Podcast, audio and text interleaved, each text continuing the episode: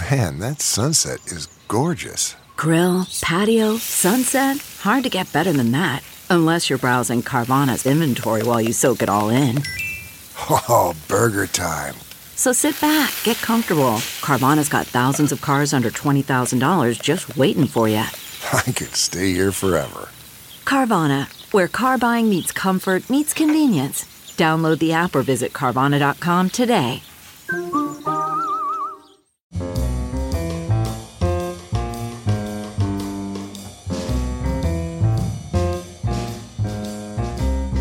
This is Merriam Webster's Word of the Day from Monday, April 16th. Brought to you by iPrep Press, creators of the Merriam Webster Pocket Dictionary for the iPod.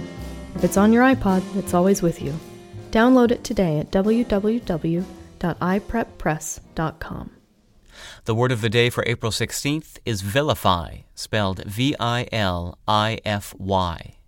Vilify is a verb that means to utter slanderous and abusive statements against someone or something, to defame, as in this sentence. Several angry letters to the editor chastised the paper for attempting to vilify the disgraced ex councilman. Vilify came to English from the Latin adjective vilis, meaning cheap or vile. It first appeared in English in the 1400s. Also debuting during that time was another verb that derives from vilis and has a similar meaning, vilipend, spelled V I L I P E N D. When they were first used in English, both vilify and vilipend meant to regard someone or something as being of little worth or importance.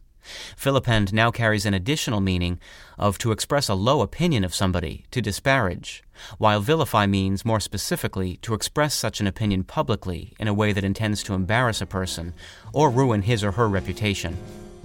I'm Peter Sokolowski, and this was your Word of the Day from Monday, April 16th. For more information, visit Merriam Webster online at www.merriam-webster.com.